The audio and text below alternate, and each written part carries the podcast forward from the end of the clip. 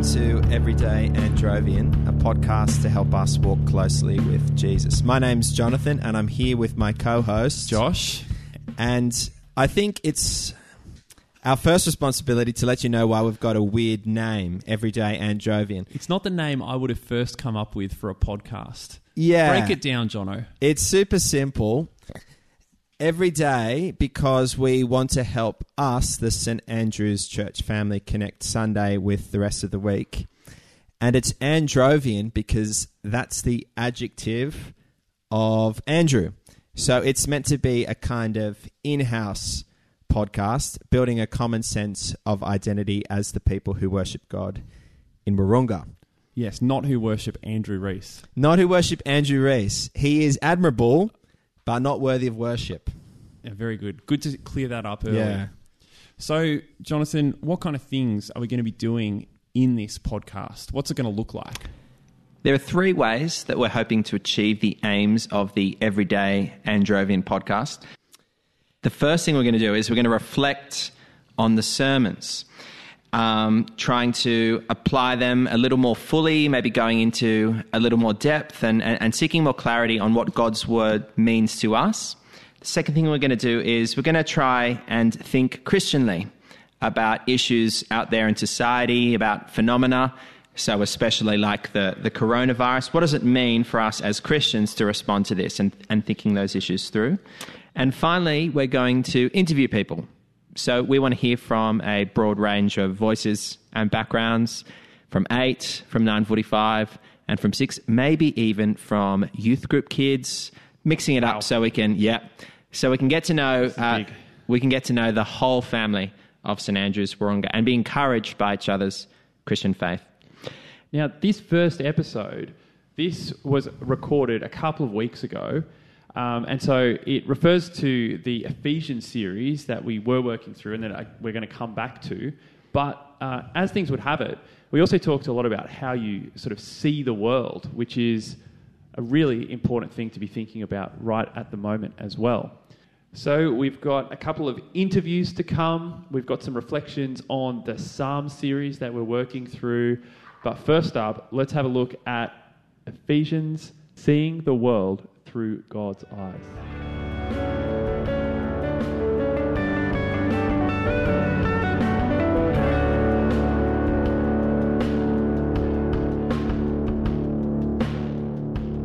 Now, Jonathan, a, a bit of a theme of uh, this series, in fact, what the what the series is called is um, Ephesians, seeing through God's eyes. Seeing has been a big theme, and we've been talking a bit about um, how we see things uh, in our lives and how that differs from how other other people see things. Now, there's a concept that's pretty handy to bring in right now, um, but it's it's related to a word that I can't pronounce. So Yes, the word that you can't pronounce is Germanic in origin, and that word is Weltanschauung, whew, which means world perception. Or more commonly to us English speakers, we simply understand this word to mean worldview, which might be familiar to some people. worldview, yes, uh, the way we see the world. How um, how does that look? Like what what does it what does it mean? Where does it show itself? Yeah. So the word worldview doesn't mean physical sight, although physical sight might come into it. You kind of have to take it in its two parts. Firstly, we're going to just accept that there's a world out there. We can agree on that. We can agree on that. So you see trees, you see buildings which human beings have made. There's life and different types of life. Uh, we're on a planet. There are other planets and so forth. So there's this thing called a world. But where worldview establishes itself is that the meaning and the significance that we attribute to the world. So, for example, a, re- a really simple illustration of different worldviews is whether or not there's a God. So, some people within their worldview would look at the world and say, There is no God hmm. because I can't see him. Whereas other people would say, Well, actually, this doesn't come from nowhere. I think a God must have made that, or perhaps gods plural, and so that you'd have worldview difference there. So, a, a worldview is essentially the the beliefs and the values and the kind of actions that stem from those beliefs and values that that one has. Uh, different groups can have different worldviews, um, but everyone has one. Right. so I've got no, one. No one's exempt. Yeah, You've got one. I've got one. All of the listeners have one. All of the listeners have one. So if you're listening, you actually have a worldview. You have beliefs, you have values, and uh, actions that, whether you know it or not, are shaped so by look- those beliefs and we're values. looking at the same world, Mm. but then kind of uh, processing it in a different way Yeah. and um, taking meaning out of it that might differ markedly from the person next to us who sees pretty much the same world. Correct. And the reason why worldview has become such a thing lately, maybe you haven't heard the, the word, but it is coming up more and more, is, is the fact that, at least in the West, we live in uh, pluralistic societies. That is, whereas before, maybe most people identified as Christian, you know, whether that was Protestant or Catholic or whatever, roughly speaking, we had a really similar way of looking at the world and understanding ourselves and what we did. Whereas nowadays, we have Christians, but we also have a lot of people who identify as atheists, say. And then with um, immigrant populations from particularly the 19th century onward, uh, sorry, the 20th century onwards, uh, we have people coming from, for example, Asian backgrounds or Indian backgrounds, or African backgrounds, and, and they have different cultures and different worldviews, and that's introduced into our society. And all of a sudden, we're, we're living together and rubbing up against each other and realizing, oh, you see things differently to me. So, for example, Hindus have a different view of cows to me. Um, What's your view of cows, John? I have a high view of cows, like Hindus. Uh, however, I am in favour of abattoirs and cows going into them so that the cow in the modified form can go to the butcher and uh, the cow product can end up on my barbecue at home. Mm, delicious. Yeah. Hindu, though, not so much. Well, for for them, there's a kind of a sense of the sacred about the cow, and, and, and the cow is is to be respected and not killed, um, because there's a value to the cow that I don't attribute to it. So there's a difference there in worldview, and and what causes that can be really far back, super deep kind of assumptions and, and beliefs um, that are informing this. And it's interesting because I think uh, with some different worldviews, the the exterior markers are more obvious. So um, you can see by, I think, yeah, yeah, we were talking before about um, a Sikh person. Um, Often, often dresses in a very obvious way, and you go, "Oh, this person has a different worldview to me." But even people who are, you know, look pretty much the same can have very different kind of assumptions about the world. Correct. You could have someone, um, yeah, you could have two people at a yoga class in Bronte, just trying to bring a bit of um, out of North Shore geography into the mix. You could have p- two people at a at a at a Pilates class, say, and It's a bit uh, more neutral. yeah, a bit It's more good, yeah. neutral than yoga, say, and, uh, and and one can be a Christian.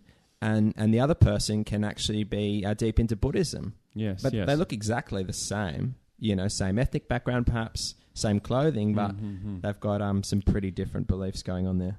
Yeah, and the uh, I guess the premise of of this series um, and the way it's been set up has been that um, there is something I guess wrong with our worldviews. We are not good at seeing on our own a- as we are.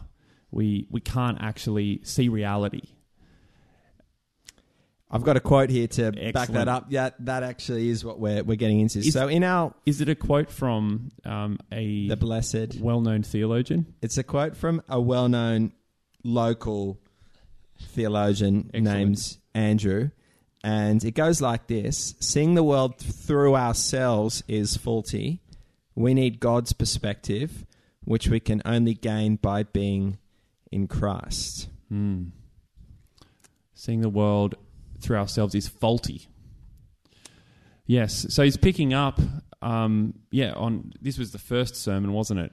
Um, Ephesians one, Yeah, uh, talking about uh, not being able to see the reality of the world without Christ, and seeing that um, in Christ, it's only in Christ that you can see spiritual blessings. But you can't see those without Christ. That's correct. And um, I think maybe we could touch on the fact that this statement is challenging for the people in our society who aren't believers. The idea that they can't actually see the world straight. There's perhaps offense to be taken in that because the ordinary person would say, well, my vision's fine. I know what's right and wrong and so forth. I'm a member of a society and maybe we've made mistakes in the past, but we've made progress in these respects. We know how to see things and, and do things well. So the suggestion that we can't see things well is is almost an affront to the modern person. Mm. The idea that no, there's something you can't do. No matter how hard you work, how clever you are, whatever the teamwork and so forth, you, you can't actually see something. And and what we're what we're touching upon is uh, this idea of uh, blessings and, and what it means to be blessed and well and whole and actually good. God's got a perspective on that, but He's limited that perspective to being in Jesus. Yeah, and that was the re- repeated phrase throughout those first verses, wasn't it? In Him, in Christ. That's where you need to be to have a perspective on the world that is actually real, that actually is, is truthful to the reality of our cosmos. And And we were applying it just before to this idea of blessing. So I suppose we can get into that. The idea that there are natural blessings was something that came up in the first sermon, and these are separate to spiritual blessings. Hmm. so, how do you tell a natural blessing from a spiritual blessing? Yeah. Is there I- a a kind of test you can do? I- I'm not sure if there's a, a, a reliable uh, test as as such, but I, I suppose first we need to define them a little bit more. An, a natural blessing was some good thing that is just there in the world to be received. So, for example, uh, we are sitting in Josh's beautiful, spacious office, which Nicely is lit. actually adorned with lovely flowers. Mm-hmm. Um, They're don't know. real, but they are lovely nonetheless. They're lovely nonetheless. And, and so, flowers, for example, you could say that they're a blessing. They're a good thing to, to be received.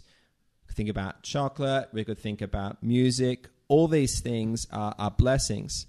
And uh, although people sort of have varying access uh, to good things, what most people would consider good things, they're not actually super, super special. They're not kind of exclusive necessarily to, to one group of people. Um, so that's a natural blessing. It's something that someone can kind of have access to, and you don't really need God explicitly to enter into the picture. Yes, although they're all from God. Although they're all from yeah. from God, there's kind of this just general access to them. mm-hmm. So anyone can go to the supermarket and buy a Snickers unless you have peanut allergy, in which case you wouldn't be doing that. But I thought you were going to say toilet paper. And I was going to say, no, No. that's actually not true at the moment. Mm, that's true. And if you're into pasta, you're going to need to go to the restaurant. But maybe even they are struggling.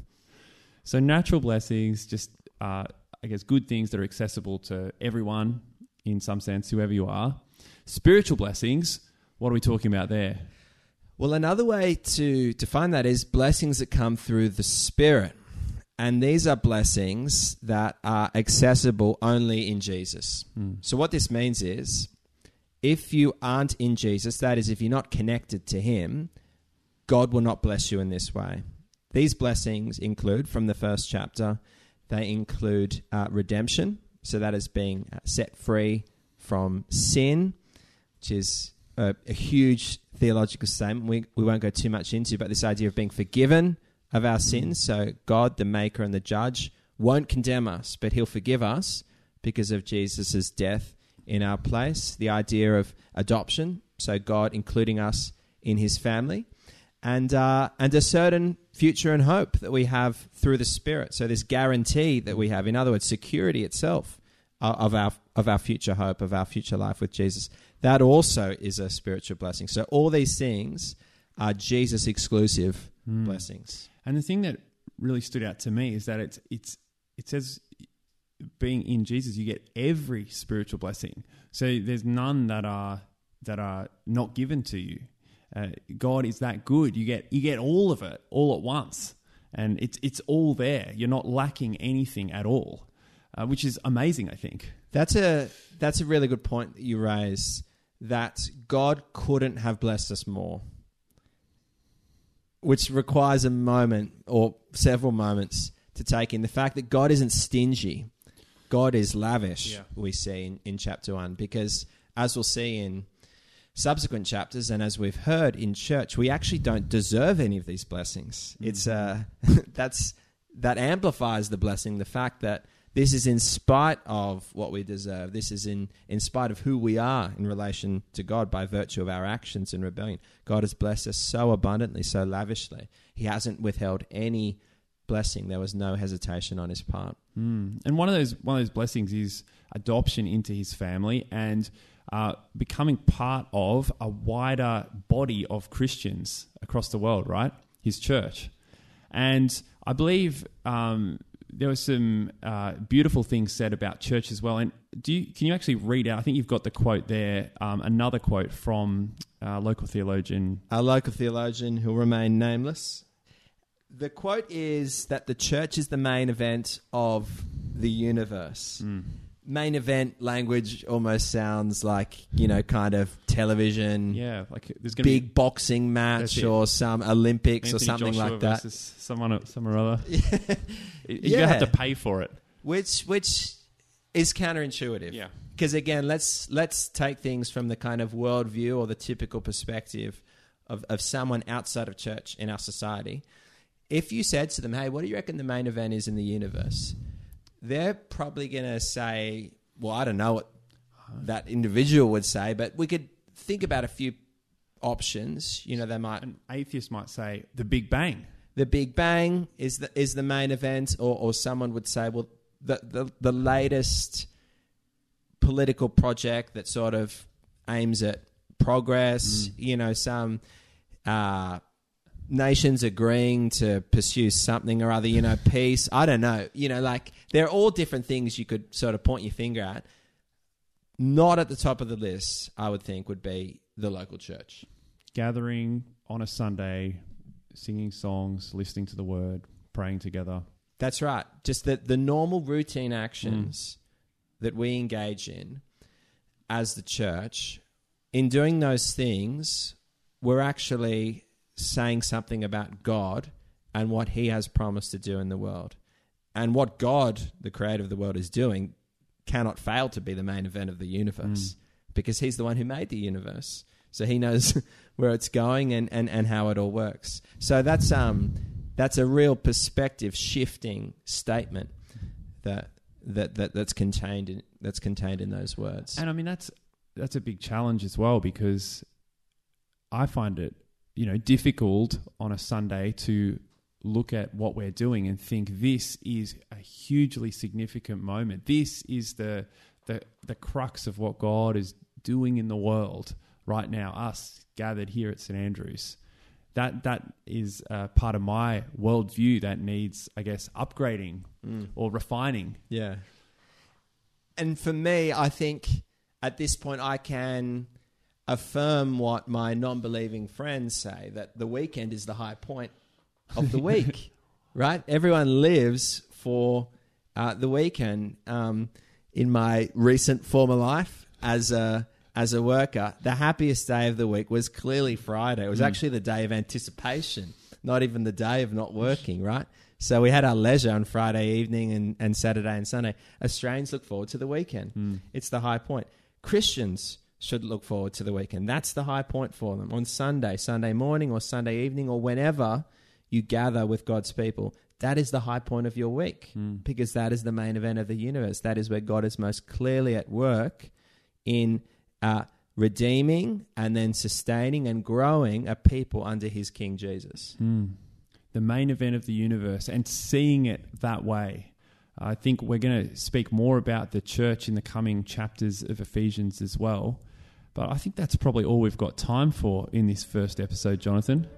So until next time, keep reflecting on the fact that God loves you, that He has blessed you in every possible way in His Son Jesus, and just keep remembering that you are part of His precious, precious church.